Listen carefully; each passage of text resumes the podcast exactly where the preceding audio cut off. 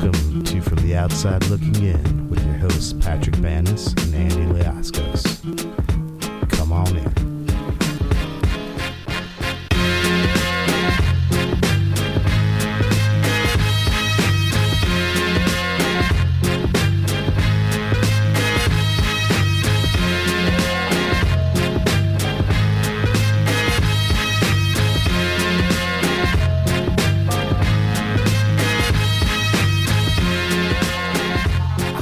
Everybody. All right. Welcome back. Welcome back once again to From the Outside Looking In. It has been a little bit of a hiatus for us as we have been doing some traveling, but we're back at it. The boys are back. The boys are back in town. Oh, Thin yeah. Lizzy. That's all we're talking about this whole episode. Just nothing but for no Thin reason. And Lizzy. Yeah, that's exactly right. No, hey, welcome back to From the Outside Looking In, the show about everything, the show about nothing, the show about two friends talking about fucking, you know the deal. If it's, well, unless this is your first time here, you don't know the deal. So I guess I'll explain it to you newcomers. Uh, Pat and I, we're buddies, and that's the whole show. That's it. Thanks for stopping by. No, uh, Pat and I, we talk about geek culture from a non-geeky perspective or non-geek culture from a geeky perspective. Whatever the deal, we like comic books, we like movies, we like sports, we like beer. We talk about these things. Pat's drinking a beer. I'm not drinking a beer right now, although I've had a few on... Uh, oh. Ooh. Well, I don't have any cans, so I can't make the fun can noise, so I've got to like no, no. take a bottle opener to it. It's so lame. I am drinking the uh, the zero sugar... Doctor Pepper, strawberries, and cream. Mmm, creamy.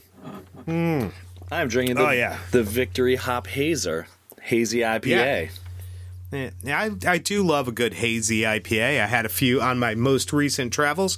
Uh, so Pat and I haven't recorded in a little bit. We've both been doing traveling. Um, I was in Atlanta and then in San Diego, San Diego uh, for work. And then, Pat, you were in Vegas, and then I was in New York uh, this last weekend, and now here we are, back together again. I was in Vegas um, and the Grand Canyon. Yeah. Well, I mean, those are pretty close to each other, so, I mean, you could just say Vegas, right? I mean, it's I mean, like a three-hour drive. Yeah, I know. And they're but, in different uh, yeah. states, but, you know. You're splitting hairs now, I guess. Yeah, you're. Yeah, exactly. If you're, if you, yeah, I mean, like if you're going to the Grand Canyon, you're probably going to go to Vegas too. I, yeah, I mean, it's uh, like it's it's it's like saying I was in Vegas and Red Rocks. Yeah, yeah, I mean, yeah. yeah, yeah. That's fair. It's it's it's about the same. Some people, but, uh, some people do. Some people go into Phoenix and then they go to the Grand Canyon. Some people go into Vegas, then they go to Grand Canyon. Some people go to Red yeah, Rocks. You know, and I feel like I feel like people who go to Phoenix. I don't know. I've never been to Phoenix. Right. Yeah, All right. I know is they they can't keep a, a hockey team. That's that makes sense. Yeah, the entire state of Arizona cannot keep a, a hockey team. Well, the fans do- voted not to. the The fans just voted not to support a like two billion dollar, almost completely privately financed stadium. Yeah, which doesn't make any sense to me, but for a team that hasn't made the playoffs since like nineteen ninety-four. While in Vegas, they're gonna they're gonna knock down the Tropicana and build a two billion dollars retractable roof baseball stadium for the Oakland A's to relocate. Yeah. Like, I don't I don't know. That that, that may still hit a snag because I think they're saying they, they're going to want, like, three hundred or four hundred million dollars from taxpayers. And I don't know. But Vegas is building up, man. Like, uh, yeah, the last time I was I was there last year, they were I think they were just finishing the Raiders Stadium, which is awesome. Allegiant Stadium, uh, you, yeah. Yeah, yeah. And uh, you got to go to T-Mobile Arena. Yep, I did. Uh, well, yeah, while you were in Vegas. Um, so what? What? You know, so you went and you, you saw the Grand Canyon. You regretted hiking down it. Yeah. Well, right? so, so, so we flew into Vegas. And we stayed on Fremont, which is, I guess, uh, is that the newer section or is that the old section? No, I think the old Fremont section. Fremont is old, old Vegas, city, yeah. and it's it's fucking great. That's yeah. where you can get a, a five dollar fucking plastic football full of pina colada, and you just, or margarita, frozen margarita. You yeah. can do that. Either one. You know what I mean? I love old Vegas, and I love I love the Strip as well. So Vegas is one of my favorite places on earth.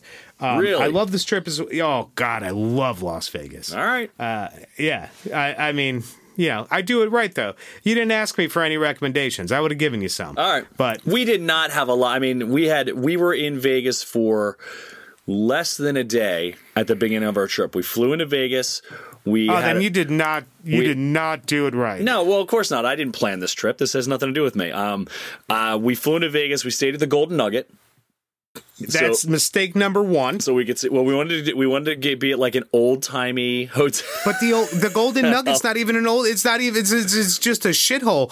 Like you could have stayed at the Westward Ho and probably had a better experience, even though that's a shithole too. Yeah. You you, must, you fucked up on the hotel. The Golden, right, so Nugget, that was the... the Golden Nugget is right outside the Fremont Experience, that covered yeah. over thing. So that's pretty yeah. much why we were there, so we could like go out there and just kind of see that thing. And uh, so and let's let, let let's run down two places where you could have went to and had the most amazing time. And I can probably say that you probably didn't go to either of them because you'd be dying to talk about them. Frankie's Tiki Room. Nope. That. Never heard one of, of the best, one of the best tiki bars in the entire world. Okay, it's fuck, it's fucking amazing. It's like a three minute Uber from Fremont Street Experience, mm-hmm. uh, Fremont Street Experience, and then the Peppermill Lounge. Yep. Nope. See, you, you know, you fucked up, rightly. The Peppermill Lounge, the most, uh, the most caustic review of like a trip that I didn't plan. Like, yeah. oh, you didn't well, do the I mean, things that I would have done, so your trip I mean, clearly sucked. Oh, I mean, well, no, I mean, at least I fucking, you were like, I'm going to be in Vegas, and I was like, did you get tickets to a playoff game? And you did wind up getting tickets, so thank God you did at least say, hey, I'm going to be in Vegas, and I said... You should try to go see a playoff game. Oh yeah, this is oh so so so me going to the playoffs is all you're doing then. That's all your idea. one hundred percent. one hundred percent. You're ridiculous. Oh, uh, you didn't even know. Say this is, folks, if if you're new to the show, right? Andy takes credit uh, for all the stuff.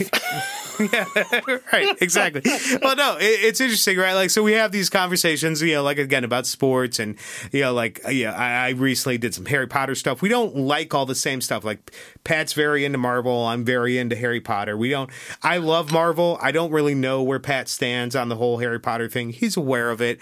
We've spoken about J K Rowling and, you know, some of her, you know, like whatever, and separating the, you know, art from the artist. And, you know, I I think, Pat, you were the one, you said, listen, biologically born woman, not biologically born woman. I think we can all agree that they shouldn't have the right to vote. And that's what. Oh man, this is this whole episode is called fake news. The fakest news, uh, yeah, fakest yeah. news, fakey fakes. Yeah. Uh, I owned I owned all the hardcover Harry Potter books. I read all the books, and then I gave all the books to a friend of mine because he has two daughters. And this is years and What's, years ago. What was your favorite book? I don't even know anymore because I it's so I I read them so long ago. I couldn't even tell you anymore. Gotcha. Yeah, All it's right, been a really enough. long time. Um, it's such a Gryffindor answer. Yeah, I guess.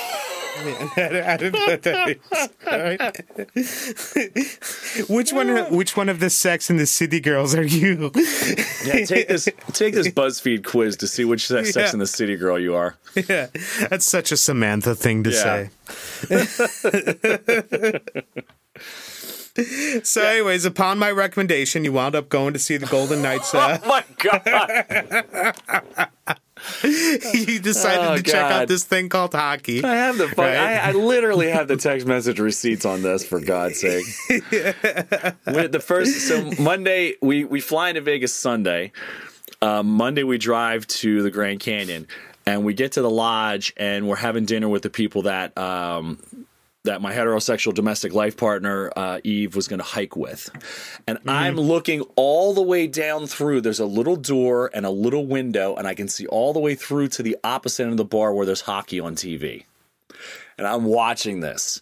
And like, because it was the it was the other it was the Dallas series, whatever their whatever their uh, conference semifinal was, the se- was. I forget who they played in the second round. Uh, Dallas played uh, Seattle. So they just they like Monday night they wrapped the series up, and I was like, all right, let's do it. We're going. So I got to see what the schedule, because like we had to figure out what the schedule was.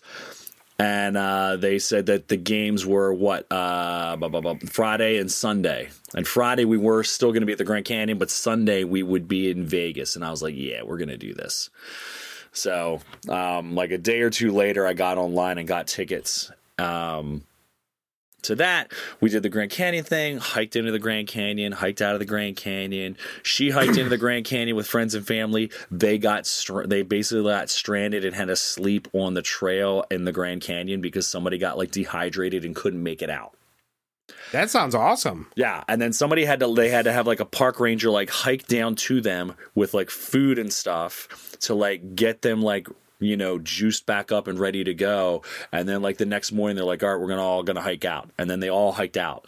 Um, Holy shit. Yeah, that's so, fun. That's that's insane. It is kind of insane. Uh, they left it like. And you were watching hockey during all this? No, there was no hockey on. Um, we were drinking in the hotel or at the lodge in our in our ah, room. Okay, like nice. A, you know, me and her parents Same. had like a drinking party. All right, staying um, staying hydrated. Yeah, we stay, we were staying hydrated. Um, so yeah. they, they left at like two in the morning.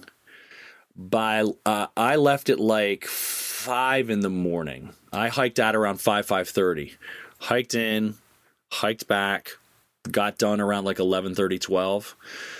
You know, took a nap, took a shower, blah blah blah blah. Hung out with her parents like four o'clock. We're like hanging out, drinking. We're having some drinks, trying to figure out what we're gonna do for dinner. And there's like an S O S call that like. The one friend of the family's wife got, and she's like, oh my God. We're like, they're like, one of the guys was like, you know, somebody was, couldn't make it and they're vomiting, and I'm taking bets on like who it is. I'm like, oh, I think it's going to be so-and-so. Like yesterday, he didn't sound too excited. I bet you it's him. And then they call back and like, no, it's like this woman's husband. He like didn't have enough to drink and like got dehydrated. And he was like, you know, he had like, I don't know, heat, heat exhaustion or stroke or whatever. And they're like, because of where they're at, we can't fly to them at night. So we're going to wait until the next morning. We're going to see how they feel. And then we're going to go from there. We may try to fly down to them, but it won't be like the easiest. And we'll like figure it out. So like they had to like sleep on the trail. Um, I think they had some like those like metallic blankets, I guess, or something. Like yeah, like whatever whatever those things are. You yeah, know? But you, yeah, you always see like trauma survivors being wrapped in tinfoil, yeah. Like whatever those blankets are. Yeah, I think somebody had like something like that, and I think Eve had like uh, she had bought a poncho, like a plastic poncho, and they just kind of used that um, too. And, and then like in the morning, like one of these rangers who was like an ultra marathoner in her in a previous like yeah, of course, of right? course they yeah, were. I mean, like hiked down right, to like, them. Took them like ramen noodles and shit. Got you know, got everybody like juiced. That is back the up. most fucking yeah. That is like that. Is, that is the most like West Coast hiking thing I've ever. Okay, so you're seriously like dehydrated, and all right. So I brought you a fresh thing of ramen. Okay, you're gonna want to let that egg soft boil in that for like twenty minutes before you. No, Over there's some chives. You can get them fresh. Yeah, right. Somebody, yeah, like why? Why do we engage in these sort of behaviors? It's uh, it just doesn't make sense to me. We like a lifelong. We choose to like physically, physically and emotionally, mentally challenge ourselves in like some of the most insane ways. And it's crazy. We didn't find out like when we got back, like when, a couple of days after we got back, we found out that a thirty-six-year-old woman perished in the Grand Canyon the day before we got there. What? Yeah, like that's not. They won't tell. No, that sounds fun. Yeah, see, to me, the Grand Canyon is a drive-by. You know what I mean? Like you drive by, you get out and go, man, this is a big ass hole. Yep. You know what I mean? And like a river did this. That's amazing. And then you go. Yeah. And like, yeah, like I saw some nice pictures on your socials, right? Or really Eve's socials, right? Your pictures tend I didn't to get be all like mine the different. Yeah, yours tend to be like the flights of beer that you had at the brewery, right? And like Eve's, yeah, Not Eve's tend lie. to be the, the pretty things, right? But yeah. like, yeah, she had like the all the different rocks of limestone and sandstone, all, all you know, all the different things that make up the Grand Canyon. And I'd be like, that's enough exploring for me. I've seen oh, yeah, what by, makes the Grand Canyon. You know what I mean? We were there for five days. By day four, I was like, I'm done with this. Like, I, you were there for five days, and five you were in days. Vegas for one, two. Uh, no, wait, the two and a half, three, two and a half, three. It's something like that. Like we were, we were in, we left Vegas Monday, drove to the Grand Canyon, stopped at the Hoover Dam, um, went to the Grand Canyon. We were there until Saturday morning, went back to Vegas, went to the Link uh, Hotel Experience uh, over by the Strip. We were there Saturday, Sunday, flew out Monday. Yeah. Yeah. So, so to recap... You chose, like, we could go to this hole, right? Like, this amazing, beautiful This isn't landscape. a we thing. This was not a, this was not, this was not a we thing. I had nothing to do with, I, I filled they in gaps. Pump, at the... They pump pure oxygen into the casino. Yeah. So, and there's no windows and no clocks, so you don't know what time it is. And you're just at the five dollar table, and you're just going to fucking let it ride one more time. And you're drinking for free while you're at the table, right? So it just, it just keeps going. Uh... And it's, and then like, and then you go to, you, and then at some point you're like, well, I can't afford the ten, fifteen dollar tables anymore. So you go to Fremont Street Experience. You start hitting the five dollar tables. You start getting God, I wish the there yards were five dollar of... tables. Holy shit. Uh, at Fremont, for one hundred percent. The Golden no. Nugget definitely has five dollar Golden tables. Golden Nugget did sure. not have five dollars. I went down to, uh, I went down to like eight in the morning. The best I could do was a ten dollar table, but I still won you money. You did not look hard enough. Uh, I guarantee you somewhere somewhere in the smokiest corner there of was, that casino. There We found a, we found a, a, a skanky hotel a little bit outside of town that had dollar blackjacks, I think. I'm pretty sure it was dollar Ooh. blackjack. And I was yeah, like, I was like, we're staying there. I was like, we're flying there in the winter. We're going to stay there for a long weekend, stay at the pool, and I'm going to do dollar blackjack for like hours. Yeah. So I, I was, so like, so you go to Fremont, then you get the giant, like, yard full of fucking frozen margaritas or whatever. Mm-hmm. You're hammered drunk, right? You do the fucking, you do the, the, the sky, you know, where you go across oh, the fly the, thing. The, yeah, yeah, yeah. Yeah. You fly through the fucking, the Fremont Street, Street Experience. Then you go to Circus Circus on the Strip, right? And you live your best Hunter S. Thompson life. And then usually a blackjack dealer yells at you because you've set your, your gigantic, Organic yard full of frozen margarita on, on the, the blackjack table. table, right? And they're like, "You can't, sir, you can't sir, do that. You can't park your car like, here." And sir. He's just like, "Hit me! I'll take two more of these and just fucking split them." I Those got two tens, split them. We went to the M G M Grand before the hockey game because I wanted to, uh, I wanted to put some money on the game. Yeah, and we go in and it's like.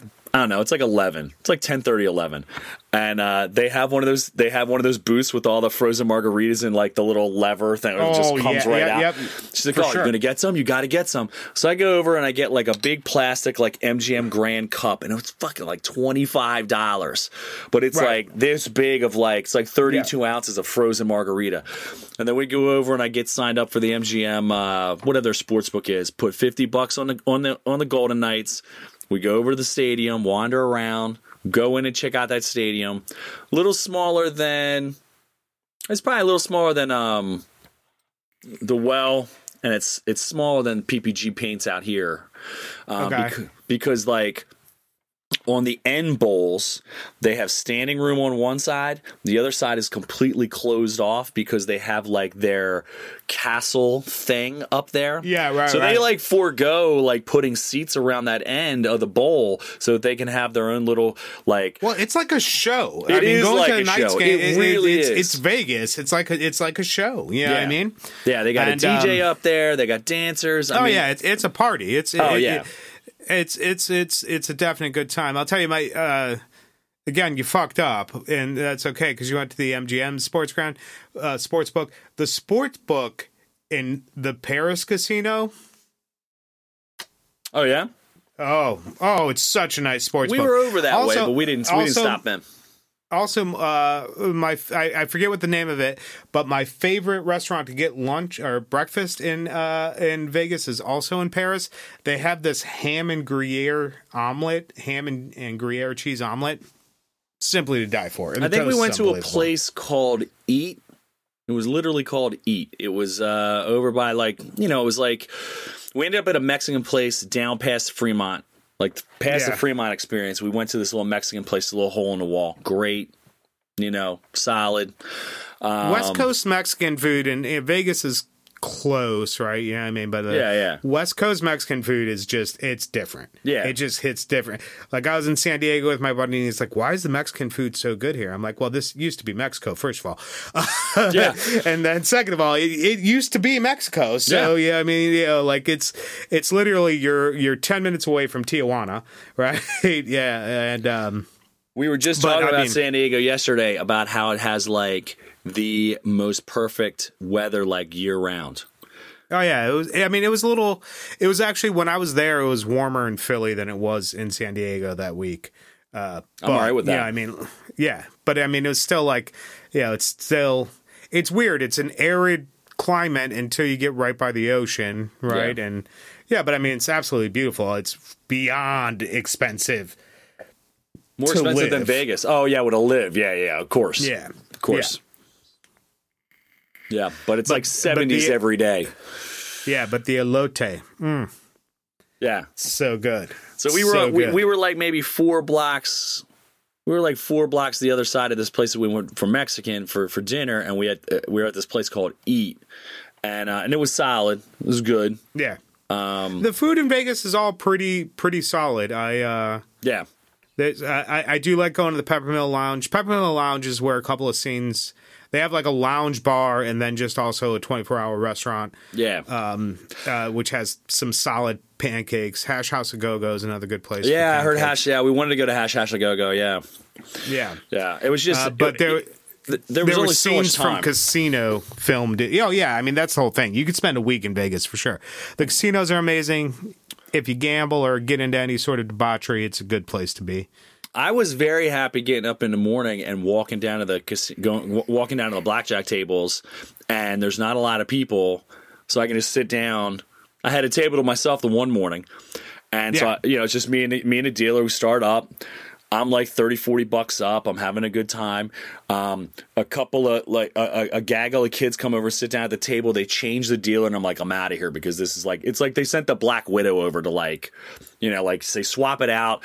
It's this Asian woman comes over and sit down. I'm like, she's gonna kill everything. I'm like, I gotta get out of here. Like, I right, gotta right, go. Right. I gotta take my money and run before like we all get slaughtered. I, I want to learn, every time I'm in Vegas, I want to learn how to play Mahjong so bad. Yeah. Because the Mahjong tables, are, they, they, I mean, they, they're the most intense tables serious, there are. Yeah, yeah, serious. Yeah, yeah I mean, uh, but I pretty much just stick to uh, craps and, and blackjack. We also, uh, it was also the, um,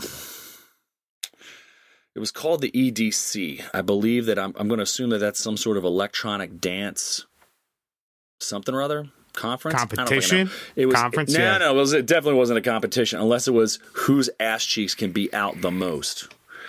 Um, oh yeah, I mean that's Vegas too. That's another great thing about Vegas. Yeah, it was over at the Motor Speedway, so there'd be all these kids in the hotels getting all dressed up in the weirdest gear, it's and then nice. They would all yeah. schlep out to like the Motor Speedway. And hang out there. And we were talking to some like Uber drivers who were like, "Dude, I went. I tried to go in there, and it was like." It took me like three hours to get out of there because there's only one way in and one way out. And it's nothing but grid. It's just gridlock. And uh, they would come in at the weirdest hours looking, looking just, they were all just, I don't know, weirdly dressed. So like there was a lot, there was a lot of traffic. That's the one thing about Vegas. Vegas is going to get ruined by the traffic. I mean, I, we talked like there were some drivers who were like on like game days. They're like, you know, for like a, any kind of game day, I won't, they're like, I, I won't work. Because it's just there's so much traffic, and they're gonna do uh they're gonna do like a Formula One race through Vegas. Um, Ooh, soon. That'd they're, be kind of interesting. Yeah, yeah, yeah that'd yeah. be kind of interesting. They're for starting. Sure. To, they're trying to figure out how to map it out, and then they have to do some road work to like make it all like happen. But I, I, I assume I think it's gonna be like next year. There's gonna be like an F one race through Vegas, which would probably be wild to see because with all the oh, bars yeah. and stuff, you can just get a perch and look down and just see all these cars flying by. So, right, right. Yeah, pretty awesome. I mean, I'd love to go. I, I, I would go back to check it out one more time because we just didn't get to see enough. We went to uh, one other thing we did on uh, when we got back in town. We went to the Punk Rock Museum. Okay. They just opened it up a couple months ago, but it is um, it's just out in the industrial section of town. Um, it has all sorts of like memorabilia.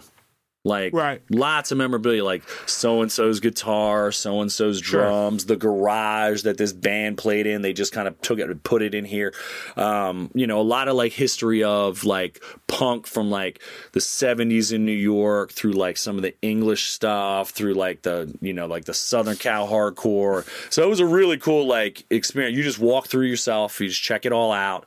Um, they got some Q R codes for like some playlists, so you can like check out some playlists. They got all like replicas of like all the old handbills nice. for like all the shows and stuff. So super cool. Um, you know, I wanted to check that out. Uh, I, I wanted to I wanted to see some stuff, and then obviously the, the hockey game. And yeah. you know, we wandered around. We wandered around the strip, and I was just like,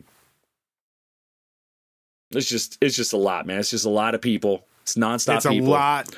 It's nonstop people. Speaking of nonstop people, I was in the island of Manhattan this weekend. Oh, yeah. Oh, yeah. And uh, just so many people. I took a, my daughter's turned ten uh, last week uh, on the twenty-fourth. And for their tenth birthday, uh, took them to see Harry Potter and the Cursed Child over on Broadway. Oh, okay. Um, yeah. Uh, which was a cool, cool production. Um, you know. Uh, I'm not going to review Harry Potter and the Cursed Child. It was fun. It wasn't, you know, yeah, again, they're, you know, jamming seven years uh, of, of, you know, story in a three hour play or yeah. whatever. But they, uh, yeah, like the onstage magic was so cool. Like the fucking oh, yeah? Dementors and shit. Oh, it was dope, man. It cool. was really cool. They had this lighting effect. Like, so one of the, you know, one of the main plots of the story is you know, they, they have this, this, um, Uh, uh, time changer, right? And uh, like every time they would use it, like the lighting would go like whoa, whoa, whoa, but it looked like the whole fucking stage was just like moving back and forth, like cool. co- coming in and out. I was like, how are they doing this? This is amazing. Um, but yeah, it was a, it was a good time. Went and got some pizza, did you know all the touristy stuff? Uh, you know, took a boat ride around the uh, harbor. How is this? And, how is the city? Uh, the city is. So, so like uh, we were in we were in Times Square predominantly, uh, Flatiron District a couple of times because we went to the Harry Potter store, which is like right across the street from the Flatiron building. Um, a little bit of Hell's Kitchen. I mean, Times Square is just so jam packed with people. Yep. I mean, just impossible to walk down the streets. Uh, you know, so it's it's vibrant, it's busy, you know. Um, Kudos to you for taking three small children through New York. Good God. Yeah, yeah, yeah, yeah. Uh, so while we were uh, at the play, Cassie took James to the Central Park Zoo yeah, cool. and, you know, wandered around Central Park for a little while. I mean, it's just it's a, it's a great city. It's a fun place to visit. There's a lot yeah, of yeah. stuff there. It's so expensive. It's beyond ridiculous. Yeah. Uh, went to John's of Times Square, which had some solid pizza, um, but I haven't been to, you I haven't been to New York City in years, years and years. It's a you know it's a it's a simple hour and twenty minute train ride from thirtieth Street. Yeah, so you don't have to drive, you don't have to park, you don't have to do anything. You get out uh, at what used to be Penn Station, and now is like m- m- something Mohanad. John, so it's some sort Muhammad, of Native American one. Papa John's, Muhammad Papa John's. It's a, it's a tribute to a Papa John's franchise in the Middle East. Papa Muhammad's. Uh, uh, so and and that's you know right across the street from Madison Square Garden. Cool, right? And and then you know it's. I'm I'm a walker, but even like when you walk a mile and a half in New York, it's like it's. So taxing. Yeah, I mean, it's just like, it's like, it's never, you're always like, huh, these ten city blocks, they'll get you. Yeah, yeah I mean, sure. Yeah, sure. But yeah, I mean, it was, uh, it was a good time. Play was great. Harry Potter store was great. I spent too much money there buying gifts and stuff like that. But, you know, like, what, what do you, you know, what are you going to do? Um, but so yeah, now, I. But now that you're back, we can get back to business. Get back to talking about movies, movies books, comics, books and stuff, T V shows, eight-track players, D V Ds, Broadway shows, doo doo doo, sassy. It's so jazz funny because, like, I, yeah, jazz hands. Like everything, like it's it's been a while since I've seen a play, and like everything in a play is so much more dramatic. It's so much more overact, right? Like there's so less nuance, right? Because they're not like, you know, there's no close-ups, there's no like quiets. It's always just like "Racha!" and it's like, oh wow, this is so over the top. You know, yep. I mean, it's just a different style of acting, and why not? But speaking of different styles of acting and T V shows and things like that, uh, we're going to finally get around to talking about Boogie Nights. Finally. Finally. It's my big dick and I want to fuck right now. yeah, yeah. One of the best Burt Reynolds films. Oh, since God. Smokey and the Bandit. I refuse to film you in this state. What state, Jack? The state of California? I know where I... yeah, I don't care what anybody says. That's the last time we ever saw Heather Graham. Was it really? I no, she no, was no. in Austin Powers. Uh, and then she know, went somewhere. I forget which came worse. Yeah, I don't know what came uh, yeah, first. I don't know. Yeah, got it. She definitely the dropped cr- off. The crush I had on Heather Graham during that time. I mean, like, seriously. Yeah. I was that, that was the that was the crush of the century for me, was Heather Graham during that time. But we're not talking about Boogie Nights or Heather Graham. Sorry, I derailed the mixed media moment. Uh, we are talking about Mandalorian Season three. This is the way. Finally. Finally, uh, which I believe is the final season of The Mandalorian. No. Uh, I think I think it may be. I think they, they may do uh, some sort of movie, like some sort of Mandoverse kind of movie uh, where they, you know, incorporate maybe some Ahsoka or something. But I don't know if there will be a season four of uh, Mandalorian. Per, also, per Cinema Blend. Yes. Uh, the story released on actually... yesterday. Lucky for you. It was Whoa. yesterday. John Favreau confirms he's working on The Mandalorian Season four while opening up about Star Wars crossover opportunities. All right. Fair enough. I mean, fair you weren't enough. Totally off. It just, he got to it yesterday. Okay. Yeah. No, that's, that seems fair. Um, What else was I, I assume that there's going to be a lot of crossover. Well, I don't know. I don't want to assume, but I wouldn't be surprised if there was crossover into the Ahsoka series and stuff like yeah. that. And um, yeah, for sure. So there's definitely opportunities for that. But um, but yeah, uh, hopefully there's a little bit more. We want to see where this little, you know, with a little Jedi, little Jedi uh, Padawan uh, apprentice foundling, foundling. Yeah, now now now now apprentice, right? So uh, we we pick up. After the Book of Boba, right? The Book of Boba Fett. We won't go through all the episodes like we, we normally do. Um, but uh, we we continue Din Djarin's quest, right, to be redeemed in the eyes of his covet, right? Uh, and he must bathe in the uh, the the waters, the living waters of Mandalore. After exposing himself to uh, Yoda baby, his face, yeah, his Grogu. Face. He took his helmet off, guys. You perverts. Yeah. yeah. Fucking weirdos. Expose his, uh, and, his and, face. And also, like, there were there were other people besides Grogu, right? Luke that he, Skywalker. Yeah, Luke Skywalker. Bill Burr. He was had that there. Thing with... No, but in season two, he took his helmet off on that one thing with Bill Burr. Did he? And then they, yeah, absolutely, right. oh, absolutely. That's, that's where the that's where the real problems are. Yeah, yeah, you know, anytime you're fucking showing your face to Bill Burr, yeah, right. Um, yeah, so uh, you know, the armorer was like, you know, you and I had a conversation about this while this was going on. I seem to have gotten it right away. I had to convince you that this was the way. What? Uh, where where the armorer was like. You know, what do you mean you're going to go bathe in the waters of Mandalore? And he's like, I'm going to do the thing that you told me to do. And she's like, yeah, but it's impossible. Yeah, I mean, that, that was kind I, of the point. I still hold that they were very different portrayals between the Book of Boba and the first episode, but I, I, I it's I fucking so pulled the not script relevant up. After it. I, I, I don't know that pulling a script up really. I don't. I don't know, but I don't know if the if the words really yeah. encapsulated what the words that were said yeah, were. I don't, I'm, I'm not buying that shit at all. Yeah, yeah, yeah. Exactly, exactly. Weak writing. Fucking John Favreau writing.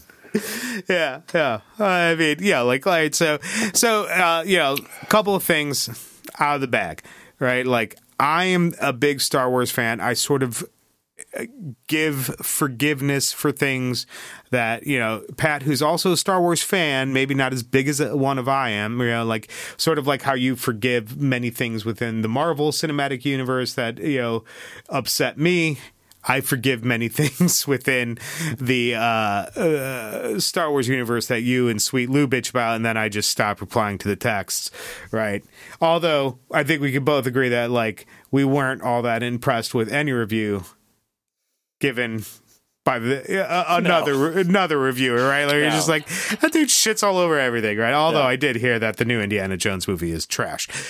Um, well, you'll get to see but, for yourself. Yeah, right. I, there's a, you know, like, whether whether you enjoy the show or not, there's a funny line from, um, what's the show? What's the show I'm thinking of, Pat? It's got Sheldon and then other nerds. Big Bang Theory. Big Bang Theory. And they're talking about the different orders. Like, y- you can watch, like, the Star Wars movies, oh, and, like, sure. you watch you watch four, and then you watch one, and then right. and then Sheldon was like, no, no, no. I prefer to let George Lucas disappoint me in the order that he wanted to. Yes, yeah, it's his choice. yeah, yeah, you know it's what his I mean? Choice. Like, yeah. And I was like, that's very accurate, you know? Yeah. Um, but so we pick up. Uh, Mando has to go to uh, Mandalore, bathe in the uh, living waters, and redeem himself uh, in the eyes of his covet. Um, the only person that he could think of about contacting to go back to Mandalore is Bo-Katan Kryze. Um, he goes and, you know, tries to convince her to... To... Well, so be, before he goes to see Bo-Katan, he goes to oh, see... Oh, he wants to get um, I G eleven. He, yeah, yeah, he, he goes, goes back to, try to Navarro to get... to get the only the only droid that he could possibly trust, I G eleven. Yes. Um, so he meets uh, Grief Karga, who is, um, um, you know, Apollo Creed. What the fuck? Yeah, Carl Weathers. Carl Weathers, God damn it. yeah, you know, Apollo Creed. You know, Apollo uh, Creed. Also the one black guy in, no, he one or two black one. guys in Predator. Yeah, yeah. Um, yeah. You know, the ripped black guy in Predator. You know what I'm talking about. Yeah, you know um, what I'm talking about. So uh, I G eleven was like, I G eleven had like, didn't he blow himself up or whatever? So like they... Yeah, he had the thermal detonator. He took out a bunch of stormtroopers at the so end he, of season one big, to save ha- them. Yeah, there's a big statue of him. They take him down. They try to like uh, rebuild him. They revive yeah. him, but it's like his original, like basically Terminator protocols. Yeah, where he's just going to kill everything. He's an yeah. assassin droid, right? So they, they're they're like, all right, forget it. I'll figure this out. I think he takes some mediocre droid. Um, that no, he goes he goes to Mos Eisley, right, on Bunta Eve to hit that one chick on Tatooine, right? Um, yeah, Pelimoto. Yes, uh, to see if he can get a memory unit for an I G unit, right? right. Like.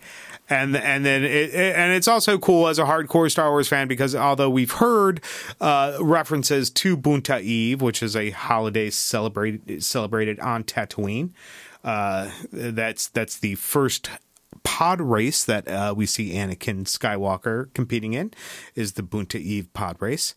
Um, Uh, but she doesn't have uh, that, and yada yada yada. He winds up with R five as this droid. Yeah, so he, right. he sees he sees Bo-Katan for a hot minute, then he goes to Tatooine, ends up with R five D four. Yep, and they they go off to Mandalore. Um, you know, R five scouts ahead. Obviously, doesn't come back. Mm-hmm. Um, he goes after it, and he's attacked by like this these trolls that are living yeah. in. You know, just your run-of-the-mill Tatooine trolls. Yeah. You know. Uh, N- Mandalore. They're on Mandalore. So they're... Yeah. They're... Yeah.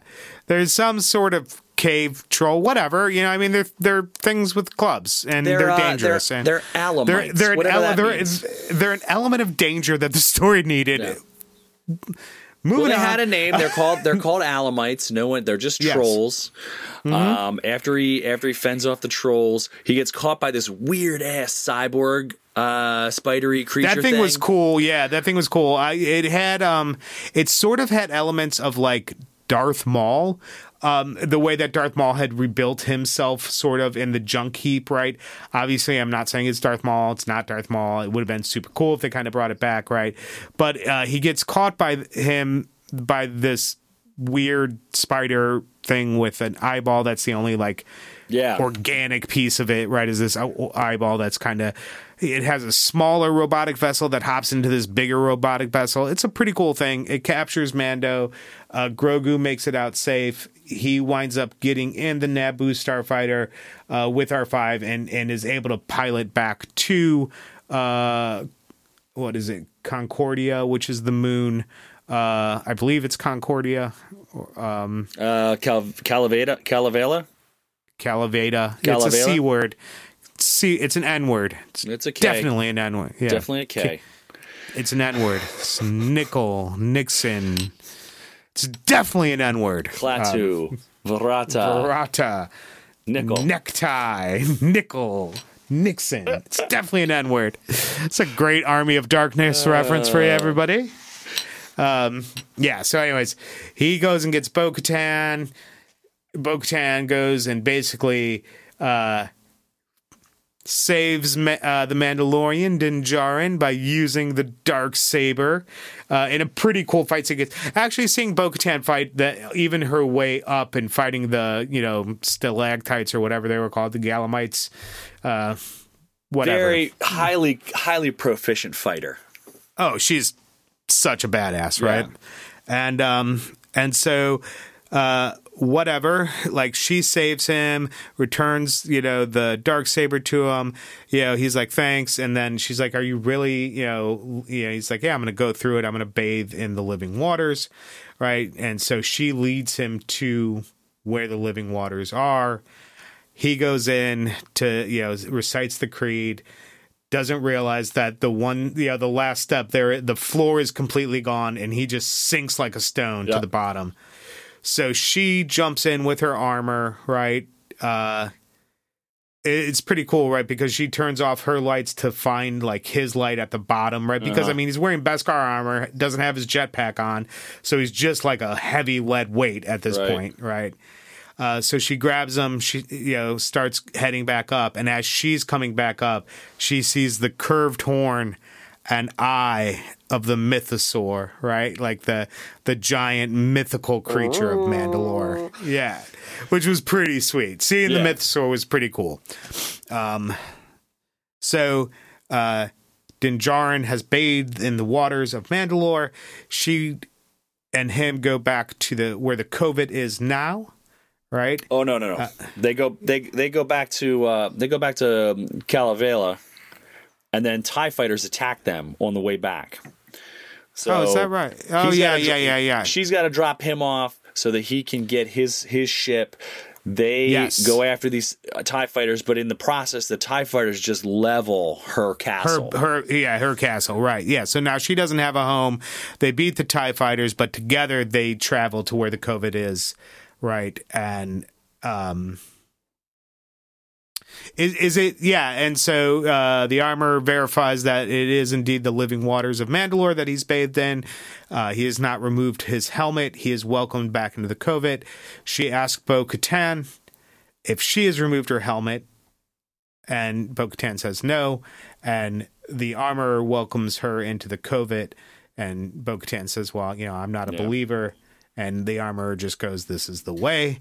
And so Bo-Katan so hangs out for a bit, right? In the middle of this episode, which you Conveniently, conveniently, and wait, or is it so crossover? No, no, no. You're good. You're good. Or, or is but the, or is the? I thought it was the next episode was where we start getting the spy stuff on Coruscant that has nothing to do with the story, but kind of something they, to do with the story. So it was still a good episode. They bookend. It's a, it's a weird episode where, like, in the very beginning there's some stuff, and at the very end there's some stuff, and then there's a good solid, like, half hour of Doctor Pershing. Like, he's yes. back.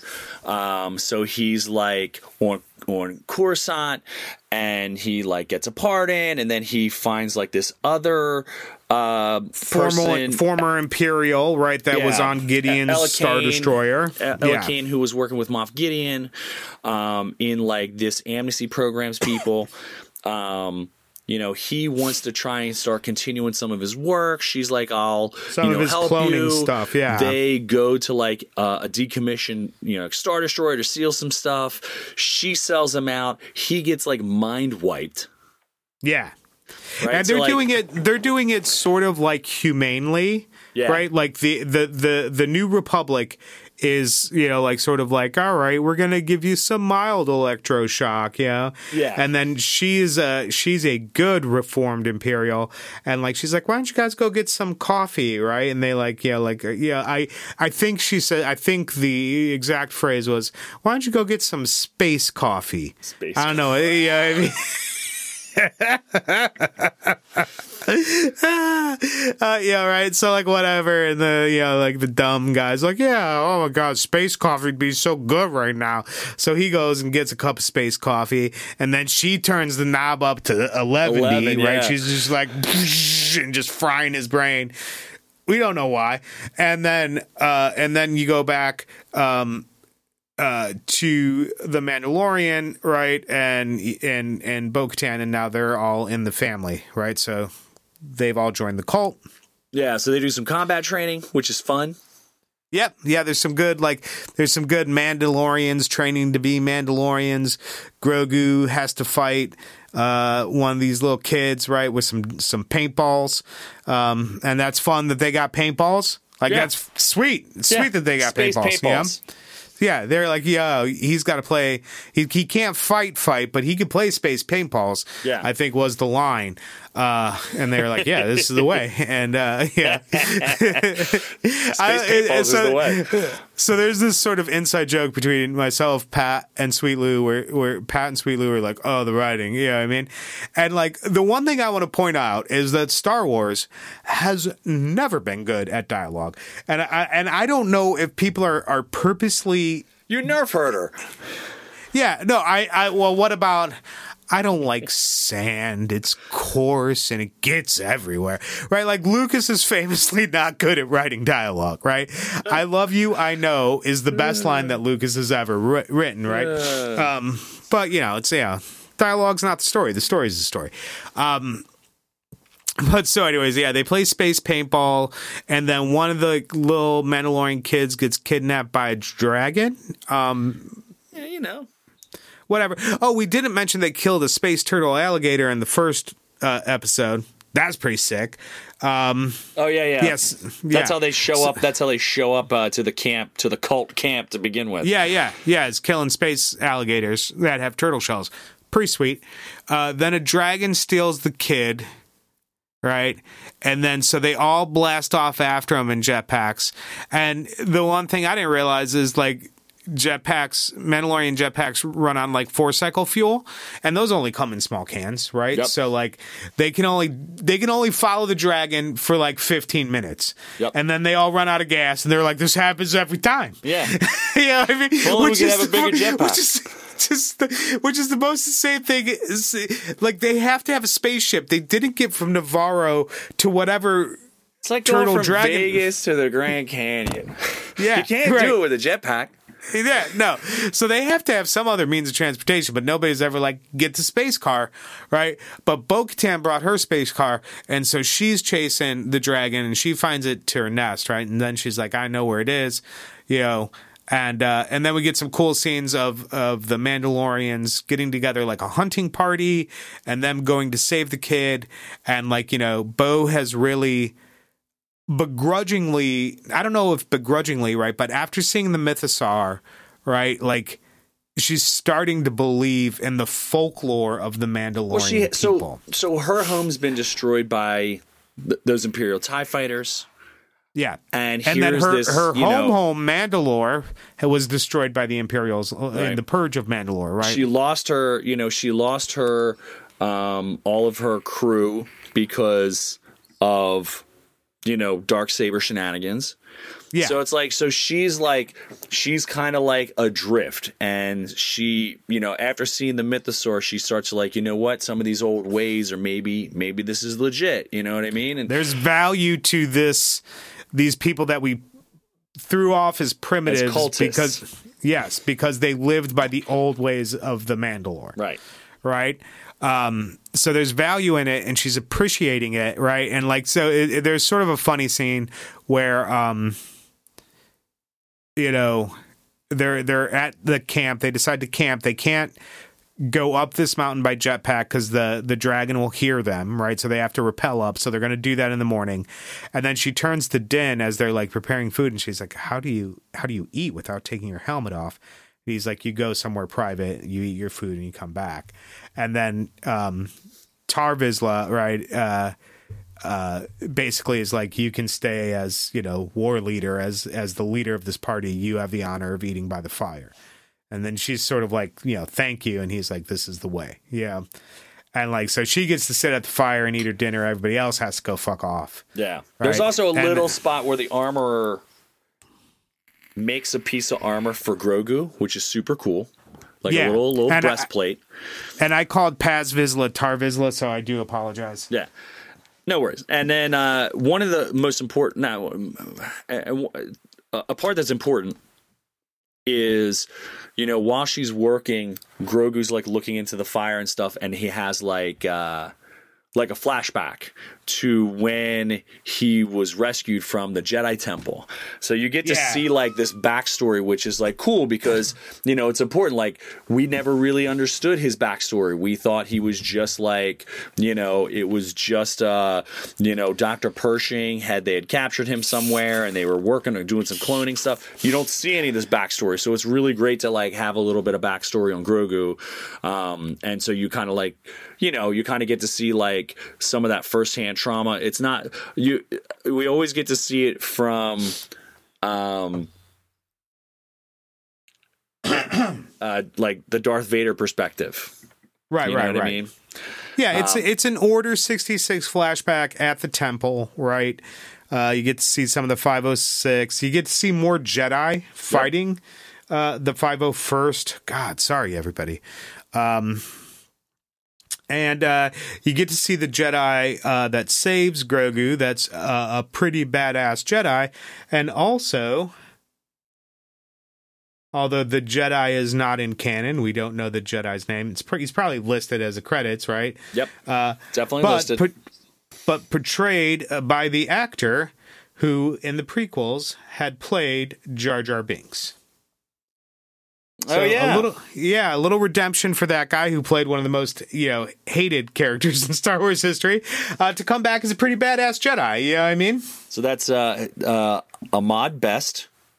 He played Jar Jar Binks um, in uh, this in uh, The Mandalorian. He plays uh, Kelleran Beck. He's uh, the Jedi Master who rescues Grogu. So yep. super cool. Um, yeah. So we get know. to see some of the trauma that, you know, Grogu goes through and and all of that.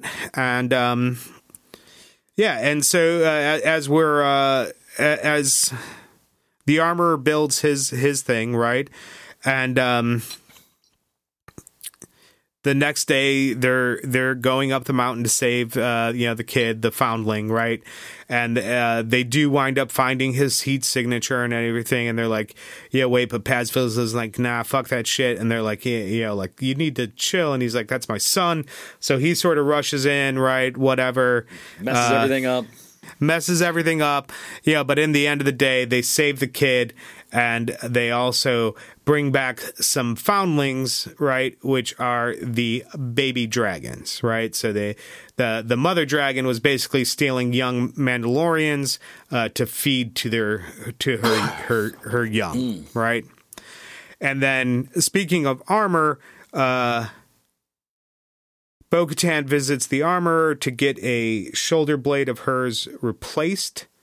Uh, the armorer says, yeah, I can build one for you. Would you like me to put the uh, signet, signet of the night owl to match your other one?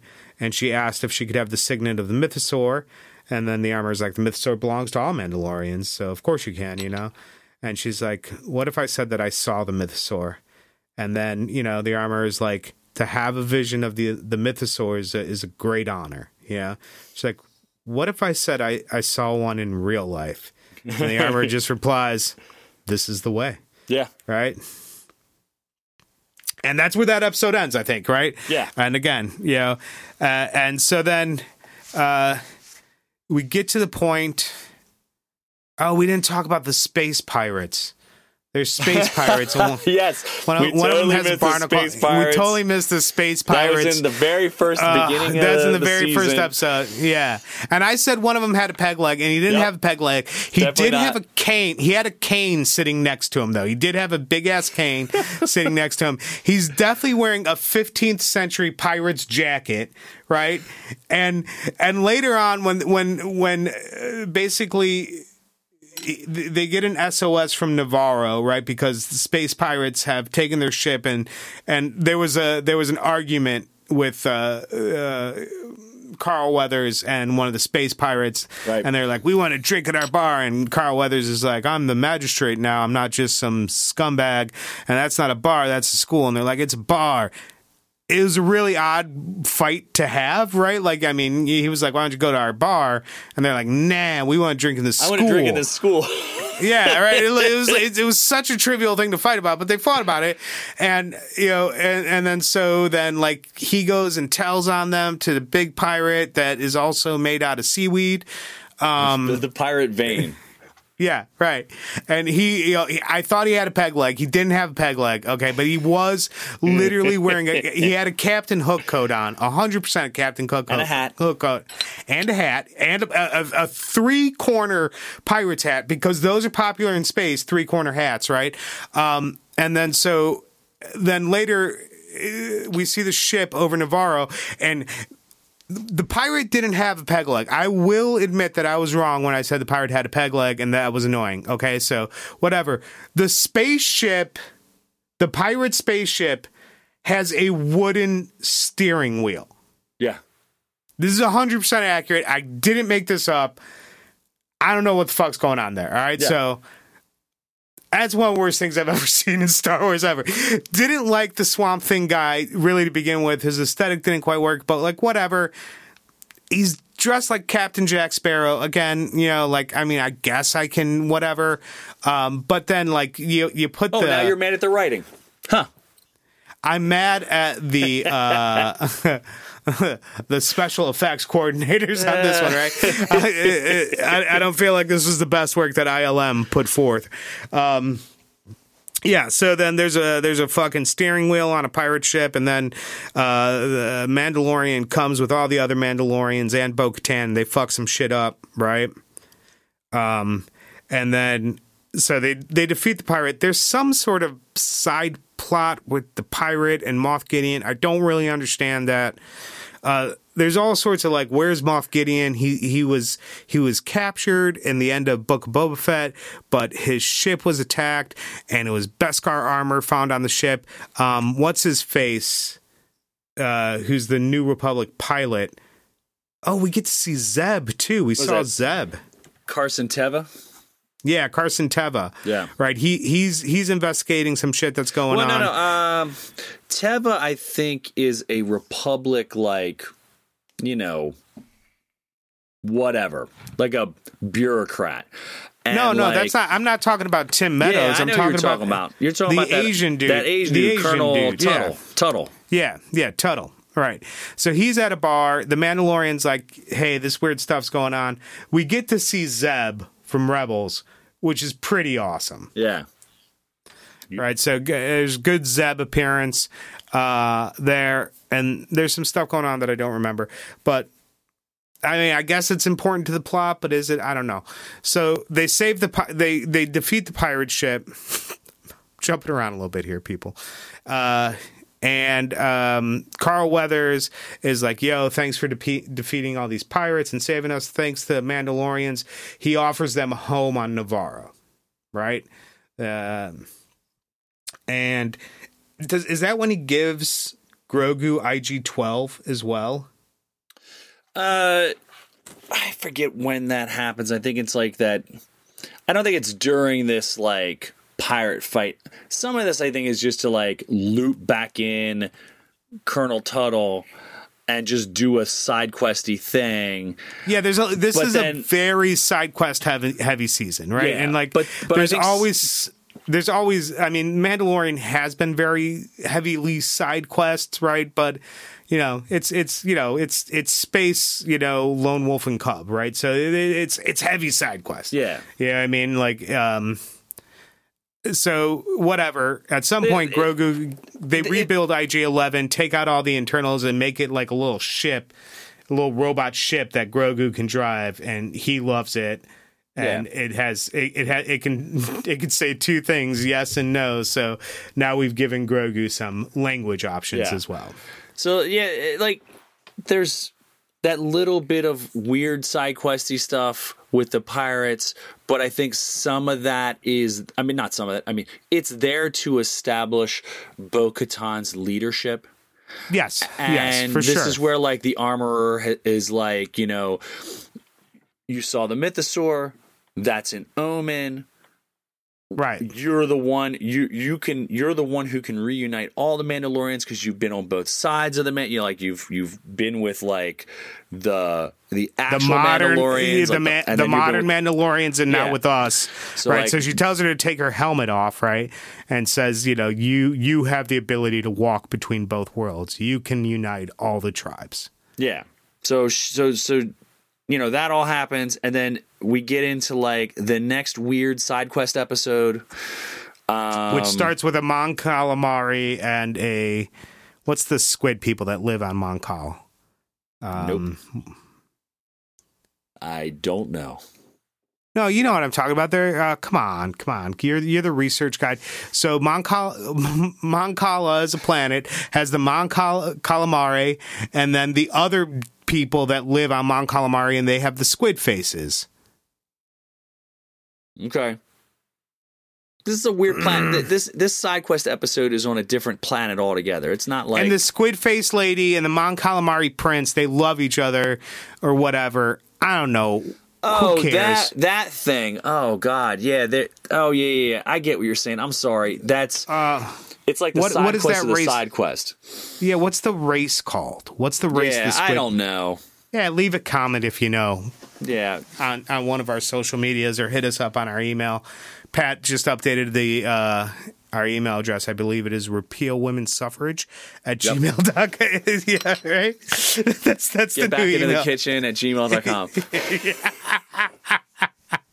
Wait a second. Uh, wait a second. Right. That takes yeah. effort to update stuff. I've been away. yeah, I know. Uh, so yeah, so there. So the Mandalorian fleet, which is now under the command of the one dude, Axe Wolves. Uh, yeah, Axe, Axe Wolves. Wolves. What a, Axe Wolves. His name's yeah. Axe, which is cool. Yeah, which is cool. If his name was Axe Wolves, though, that's even better. Yeah, you know what I mean, but it's yeah, not. But like, but it's, it's not Axe Wolves, right? So yeah, but they're the, doing mercenary stuff. They're doing mercenary stuff. They go and they do whatever because... And now, so we get into one of the weirdest episodes, right? It's so dumb. It's so weird. It's Alice in Wonderland, Wonderland meets Blade Runner. For, I, I have no idea what's going on. I can't... This is literally the worst episode. This may be... some of the worst Star Wars ever. And and it is so, so guest star heavy, right? Yeah. Um, we got we got we got Captain uh, Captain Bar Bar oh God Captain Bombardier, Jack Black. Jack Black and the yep. Duchess, uh, Lizzo. Lizzo. Yep. And so they need help because like They have this society where they've reprogrammed um, separatist battle droids to do all the stuff. to do all the stuff. So they built this perfect society where they all get to just fucking eat and play cricket uh, in this cricket. outer, outer, yeah, space cricket, right? And um, and Lizzo and Jack Black are married, and she really likes Grogu, so like Grogu hangs out with them the whole episode. But a couple of the droids have started going bad and doing bad stuff, and Christopher Lloyd, right? And I didn't mispronounce, yeah, like I didn't say that. No, Christopher Lloyd, Doc Brown, right, is for some reason head of space security. He's the um, head of the security office. Yep. Yeah. And so he's like, yeah, I don't know what's going on with these robots. And then so there's sort of this detective the, the, this, they side do this, mission. They do this detective work that leads them to a fucking robot bar. It's a yes. bar, but it's for, for robots. robots. But for the robots. robots are supposed to all be programmed and not free thinking, because like what programmed droid would just go to a bar and hang out? So then there's right. like these b- robots hanging out at the bar, and they're like, well, no, we didn't do it. We just want to do the thing and not get shut down. And, you know, this is all weird. And it's like, this is crazy. And then they find like deep down in the programming, it was these Space Christopher nanobots. Lloyd. Yeah, Space Christopher Lloyd put nanobots in it, right? And they were like, it's like Mando and Bo-Katan, and they find this robot, and it's like dead, and they're like, live. This robot's only twelve years old. Dong dong da da da da da, and it's it's space space space S V U S V U Space Victims Unit. And then, so then they're like looking at the robots, and they're like, what's up with what these robots are drinking? I don't know. Some, they're drinking this oil that has nanobots in it. And fourth guest star of this episode, it's the chick from Orange is the New Black is the scientist for some reason that tracks that down. Oh, one hundred percent. Right, right, right. Yeah, rewatch yeah. It, rewatch yeah. the episode. I don't want to. And, yeah, no. And, and then so, but then they figure out that Christopher Lloyd is like, we've all gotten lazy with the robots doing everything. Nobody wants so to I, work anymore. Yeah, nobody wants to get a job anymore, right? So yeah, he literally goes, nobody wants to work anymore. I they could go get jobs picking up garbage for ten cents a minute. Uh, and so then, so Christopher Lloyd programs the robots to kill people because that's going to do something. Uh, so I, I don't know. They kill them. They arrest them. I don't, I don't know. know what they do. The and only, then they, the, the only odd, the only odd person out in this episode is Bryce Dallas Howard, who is the director of this episode. So like she directed this episode. Um, Favreau wrote it, which is bad enough, but like, then right. she directed it. And it's like, I'm just blame. I'm just going to blame her for all this space bullshit. Like, yeah, it, they, and they then, get on a planet. Liz, they yeah. need, to, they need to like, they need to get up. They need to get a hold of the Mandalorian mercenaries. They need to bring them back into the fold. But even though they're on the planet, they're not allowed to just go right over there and like see them. They have to go on space side quest for, mm-hmm. yeah. Space Victims Unit. Yeah, Space and, Victims and, Unit. Yeah, and there's some cool visuals in there. Like, visually, it's very, like, you know, Blade Runner twenty forty-nine, the city that they're in. Um, but that doesn't really make up for, you know, like, a, a, just a lot of, you know, what we really wanted to see was more of Lizzo playing space cricket and then Grogu using the Force to, so that her to space cricket her, yeah. shots would go right in. I mean, that was, that was fucking brilliant. Um, so that happens, right? Uh, and then they, they either arrest or kill Doctor Brown, uh, and then I guess the city's back to normal, whatever that means. Jack Black and Lizzo, and they're eating pudding, and the robots are doing all the work. Um, and so then they're like, yeah, so the Mandalorian army's over in the field over there. Yeah, they're just so in that they field get, right over there. You, you could have yeah, gone there so the, the whole time. Yeah, so then they get to go to the field, right? And then we get to the point of the entire episode. We've gone through forty minutes of Space Victims Unit and and and and Alice in Wonderland, Lizzo in Wonderland, right? And um, so then they're like, but we're not going to follow you because you lost the Darksaber to him, right? And then... um. Din Djarin goes through this very like Elder Wand thing where like, well, technically I lost it to this little robot dude, and then she defeated that little robot dude. So wouldn't that make her the rightful owner of the Darksaber? And they're like, yeah, sure. What? The, yeah, it's like, well, after no, there's a fight, after they fight amongst themselves, he was like, yes, "Hey guys, yes. uh, this is actually on a technicality. She's actually your leader anyway." They're yeah, like, right. Oh, so this okay, is after right, the, after cool the fight, right? Yeah. So they're, they're like trying to kill each other with vibro knives, um, you know, moments before, and he's like, you know. Actually, Draco disarmed Dumbledore, and then I disarmed Draco for another wand, so that makes me Master of Death. I think that's that's the logic that was used there. Yeah. And um, and so, but yeah, whatever. All, all the Mandos are back. They go back to Navarro. They're, you know, the new yeah. ones don't like the old ones. The old ones don't like the new ones, but, you know... We're gonna we're gonna learn to do it. After the after the silliest episode of the season, we get into then we like, get back we get we back get into, into two some of the good stuff. Right, we finally get to like, and unfortunately, it's like the last episodes of the season, but it's actually like the more serious, like mm-hmm. you know, it's it's the more serious mercenary group shit of the season. You know, right? They they're like, you know what? Like Navarro's nice. But we have a planet. We should yeah. go take it back and fix it, right? Yeah. So they go back to Mandalore as a people, right?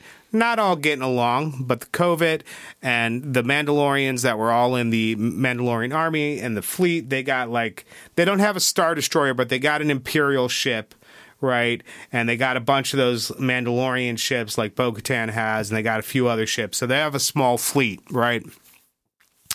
So the and- best, the, the best, uh, the best foreshadowing for the stuff that we want to see in, in Ahsoka is in the beginning of like this this the, you know this ending story arc. Ah, uh, the Shadow Council, the Shadow yeah. Council. So yeah. like Moff Gideon finds out from what's her name that the Mandalorians want to retake the girl who fried Pershing's brain.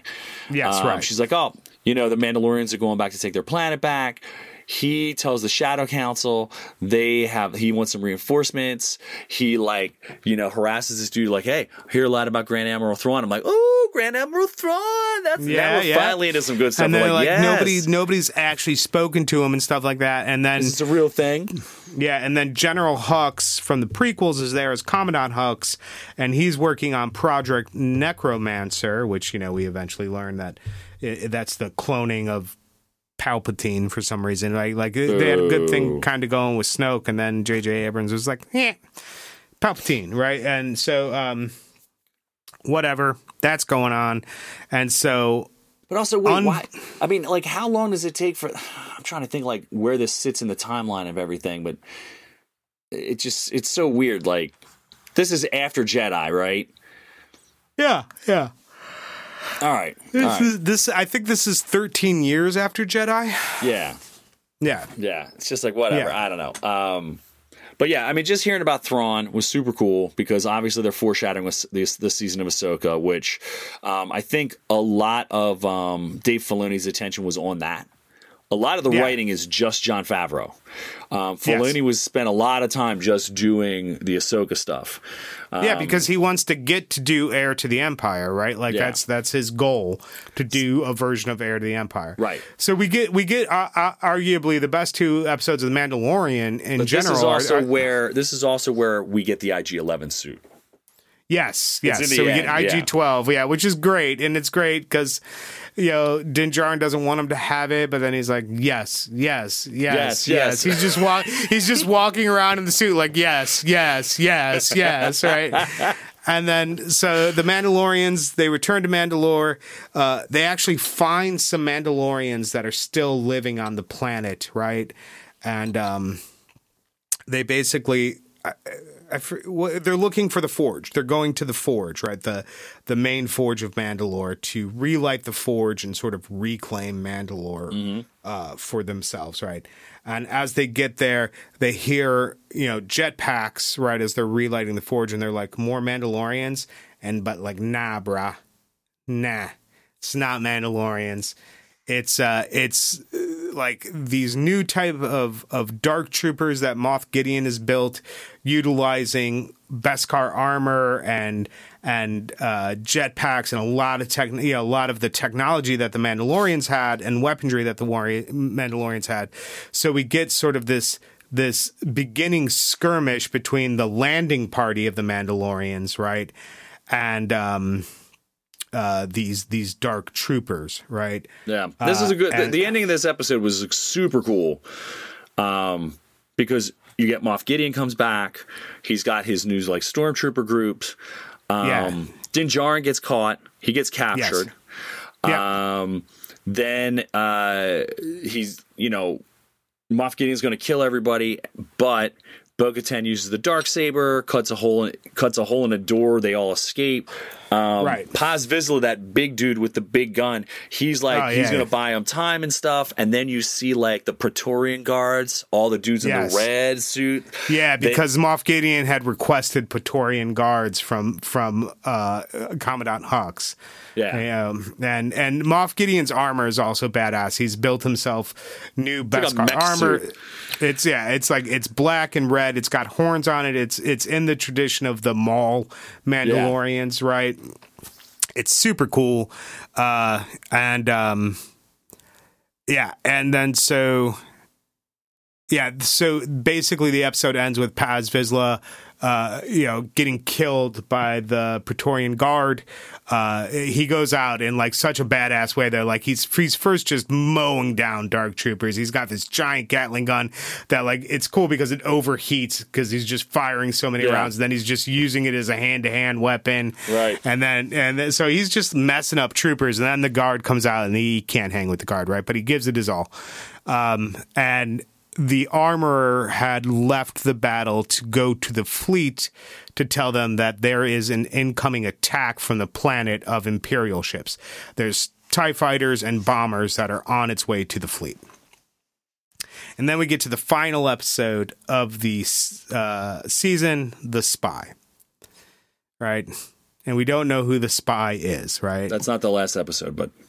Oh, was The Spy the episode that, was just that I was the, just the... talking about? Yeah. Yep. Okay, that episode's called The Spy. So, yep. And they also kind of give you a heavy feeling that maybe the spy's the armorer. Like, throughout the entire episode, she kind of seems distant, yada, yada, yada. But, good news, it wasn't the armorer. It was, I, I'm assuming it was the chick on Coruscant, right? Yeah. Yeah. And we didn't talk about Tim Meadows either, but Tim Meadows was in... and there was a, a, a an episode block where like we had decided we were going to jump the shark and bring in a lot of guest stars, and everybody with Jack Black was going to have fun, and Lizzo was I'm in Star Wars, it's going to be great, and Tim Meadows was in Star Wars, and then we got back to some serious Star Wars stuff at the end. All right, so sandwiched, you know, good little bit, some bad stuff, then some really good stuff.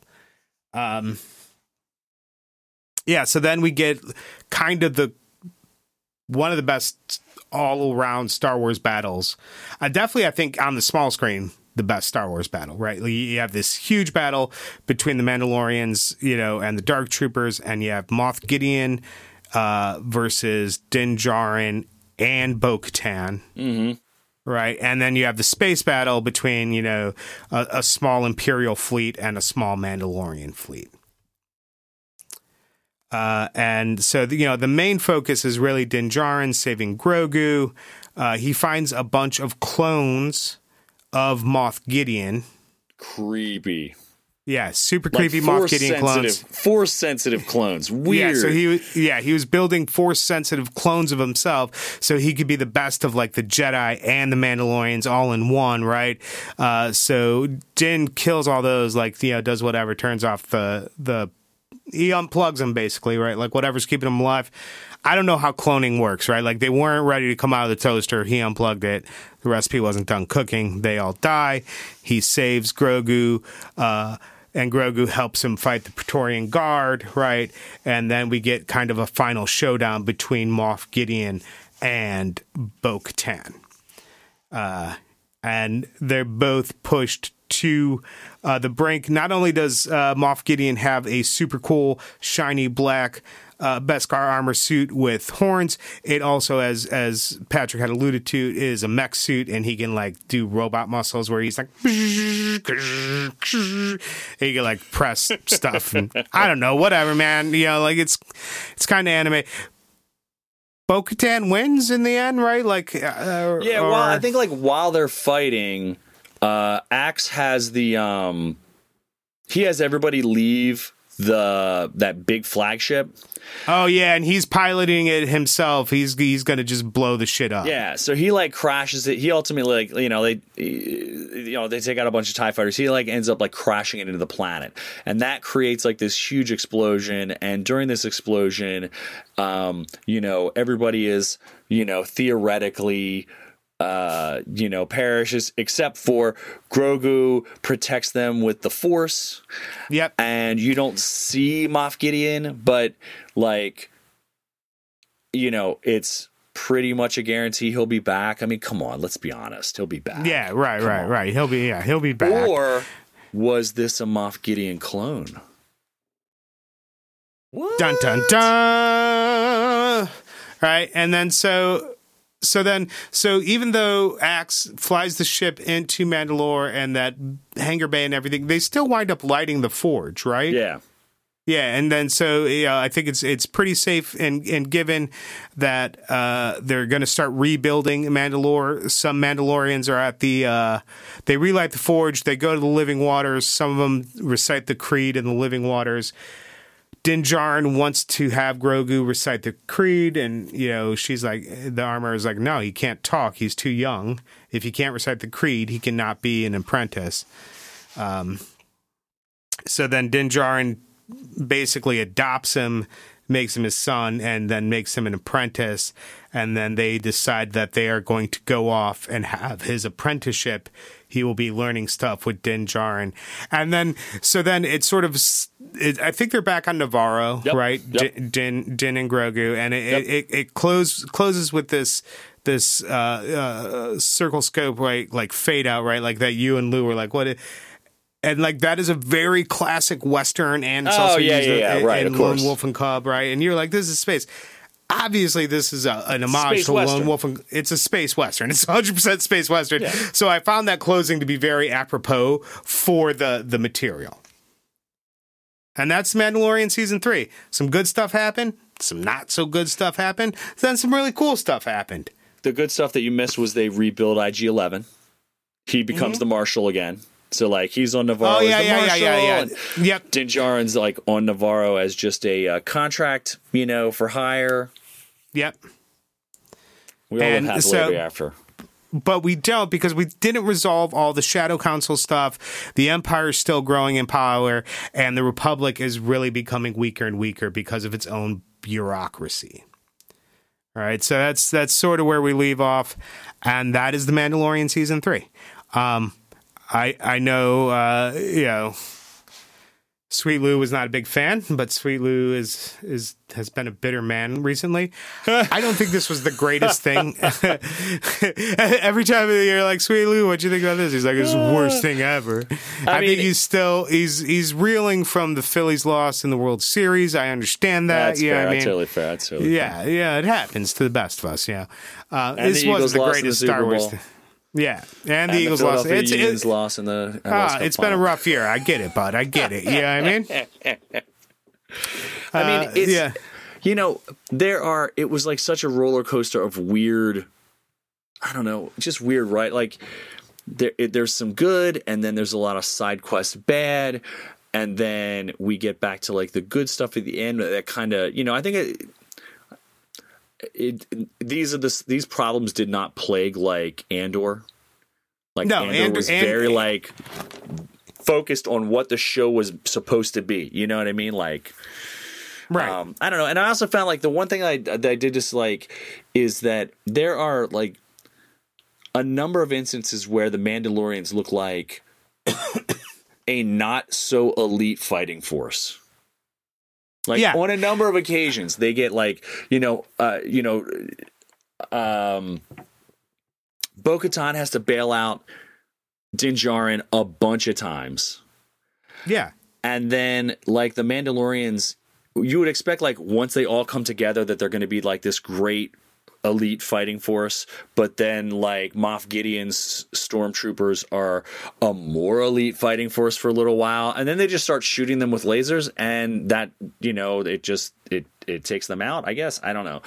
Um, I would say that I would say that even though the Mandalorians are training for combat, right? Like they're not as in, in this stage of Mandalorian history, just like sort of in the Clone Wars, right, they're not as as elite of a fighting force as they once were, because they had a long time of peace where they gave up after the Jedi Wars, right? The the Mandalorian Wars with the Jedi, right? And and Tor Vizsla became the first Mandalorian Jedi, right? They they had uh, there was a big movement for the Mandalorians to to stop fighting, you know, to stop living their warrior lifestyle. And I, these Mandalorians, so like Death Watch in the Clone Wars, right, was the first return of that sort of warrior caste of Mandalorian, right? So I, I think, I think at this point in the timeline, the legend of Mandalorian warriors is more legend than the reality of it, right? Like, there's going to be high class warriors like Bo-Katan, right? Right, and, and, and you know. some of her night owls, and Din Djarin is a badass in his own right. You know what I mean? Yeah. And, and same thing with like Paz Vizsla. Right. But yeah, you know, there's, there's going to be some dudes that are just like, I'm just Johnny. You know what I mean? Like, you know what I mean? Like, I don't know what to tell you, bud. You know, like, uh, um, but yeah, I mean, you know, it's sort of like, you know, like,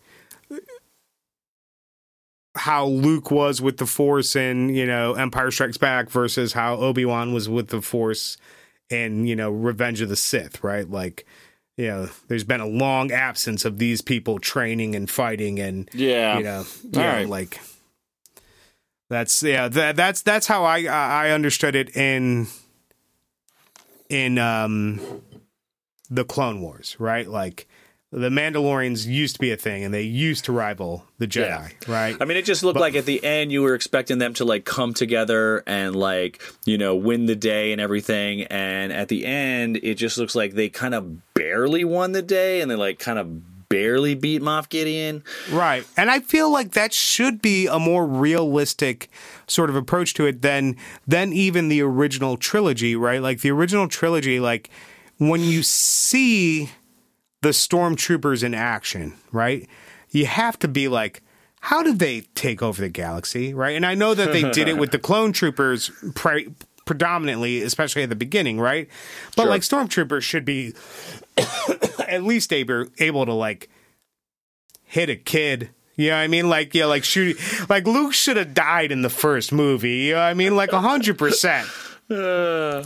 Um, you know, so like, you know, like there, there's that, right? So, Uh, yeah, I mean, Liz, you know, like, there was good, there was bad. You know, normally I give everything Star Wars, like, nine tens. You know, like this, like, you know, like seven. Um, you know, there's a lot right. of things that, that held it down. The stuff that was really good was really good, those last two episodes. And I feel like they should have just focused on that part of the story and not tried to flesh out a season. You know what I mean? Like, you had X amount of story. You didn't really need to flesh it out as much with as many side quests as you did. Yeah. Yeah, I agree with that. I, some of the side quest stuff gets a little bit, I mean, I, I love Lizzo, like, you know, I love Lizzo's music like the next person loves Lizzo's I'm not familiar. Music, but... I'm not I'm not familiar with oh, Lizzo's dude, music. It's a guilty pleasure. It's actually super fun. Her music is actually super fun. Okay, nice. I, nice. I, I ain't mad. It's it's it's some good like it's good times music, but right, it's right. it's just like I I some of that side questy stuff we didn't need. But also the other thing was, you know, this was only eight episodes. And yeah. so like, imagine what it's like if we don't have some of this extra like side quest stuff. Like, what do we have? Like six episodes worth of material. Once you cut yeah. down, trim some of this fat. Yeah. Like, could... Yeah. And I, th- I think if they would have delivered an amazing six episode series, you know what I mean? Like, yeah. w- would we have been that mad at it? No. We, I, I, I feel like, the worst thing that would have happened is we would have been left wanting more instead That's the of way being you want. Like, yeah, right. Exactly. Instead of being like after, after the Jack Black Lizzo episode, we were all like, well, this show's jumped the shark. You know what I mean? Like the episode was so bad because it really only had two minutes that pertained to the story, you know? Yeah. It was, um, it was just, it, you know, that and the Captain Pershing Captain, um, the Doctor Pershing. I, I, I, Doctor Pershing. I did enjoy that episode.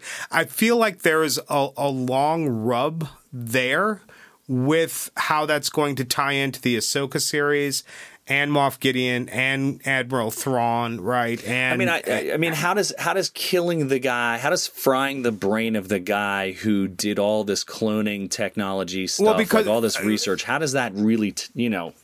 It's it's going to torture him back into service of the Empire, right? I I, I feel Is like, it? I yeah, I mean, one, you know, what I mean, like, you know, like, you, well, I thought definitely... I thought after they fried his brain, he was just mush. No, I don't think he's mush. I yeah, think right. I think they just tortured him. You know what I mean? I all think right. she tortured him. And I think we'll see him back again. And I think, you know, what what we're seeing is the.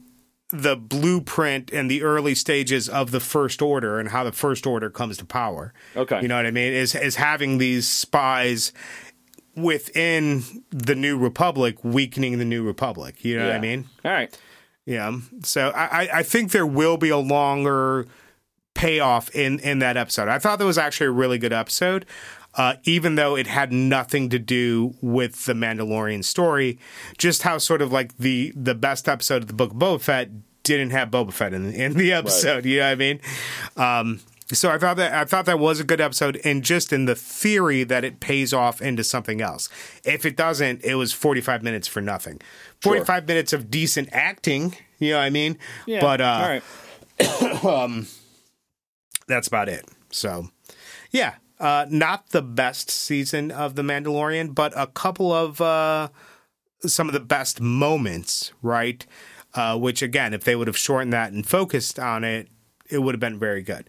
Yeah, I think, and and not that any, not that Lucasfilm or Warner Brothers or anybody is listening to anything that we have to say, but I feel like it, M C U, oh yeah, all all the things that we love.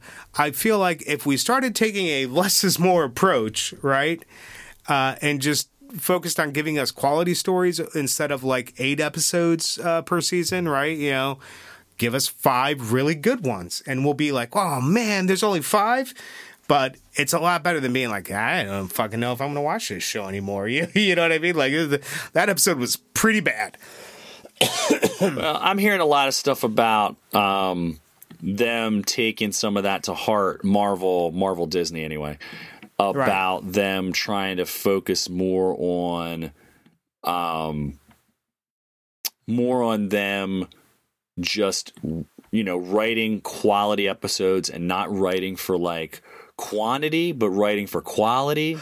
And also the other things that may or may not hurt them is, you know, this uh the writer strike uh may not be a very helpful, you know, thing right now when you have Marvel str- you know Disney and Marvel struggling for like good writing, right? Um so ho- hopefully some of this stuff gets turned around and sorted out so that they can kind of get themselves back on track. But it sounds like they're gonna it sounds like they got the message from, like, you know, phase four being so kind of poorly received.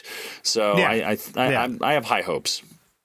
Yeah, I mean, you know, like, I'm not gonna not see the movies, you know what I mean? Like, so like, yeah, like I'm I'm still going to watch Indiana Jones five, even though I think I G N was like, we didn't realize how lucky we were to have Kingdom of the Crystal Skull. Yeah, I mean, and that movie was terrible, you know? Uh, but, yeah, I'm still going to see it, you know? Um, yeah, I'll still, I still got to watch uh, what Ant-Man and Wasp and the Quantum, Quantum... Quantumania just hit uh, Disney Plus, so... Yeah, I know, so I, I'm I'm about to watch that, right? And um, Black Pan- who, Black Panther. Yeah, yeah, I gotta watch uh, Wakanda Forever. So once I watch those two, I'm pretty pretty much caught up. Uh, we we disagreed on Love and Thunder. I enjoyed it, right, because it was stupid, and I like that. Uh, I haven't I haven't seen Guardians three yet either, but no, neither have I. Yeah, I haven't heard great things about it, but I, you know, I don't know. Who knows? I'm still I've heard I've heard very different things. I've heard some people say it's really good. I've heard some people say it's, you know, whatever. So yeah, it's very tough to say like what this is going to end up being. Right. Yep. And uh, but yeah, I mean, I think that's it. Mandalorian. It was a thing. It was good. It was a thing. And then it was not so good. And then it was really good. And um, yeah, I think I think at the beginning it was serviceable, and then I was like, ugh, and then I was like, all right. That was my review. You know what I mean? Yeah, it was all right. Like, yeah. Like, at, at the beginning, you're like, eh, yeah, all right. Yeah, yeah, okay. Yeah, okay. Uh, uh, yeah, yeah. And then you got to, you know, like, episodes four and five, and then you're like, eh. Then you got to the last two, and you're like, oh, okay. Oh, okay. Okay, then. All right. All right. All right. Yeah, so. Uh, but that is all the time we have today, kids. Thanks for stopping by. Thanks for hanging out. Uh, thanks for uh, waiting for us to return. I know that you've been waited, waiting on bated breath uh, for this this recap of Mandalorian Season three. We apologize for the long wait. Uh, again, we did get to eat some good food and see some good things. True. But until next time, remember, folks, this is the way. Deuces. Peace. Making time.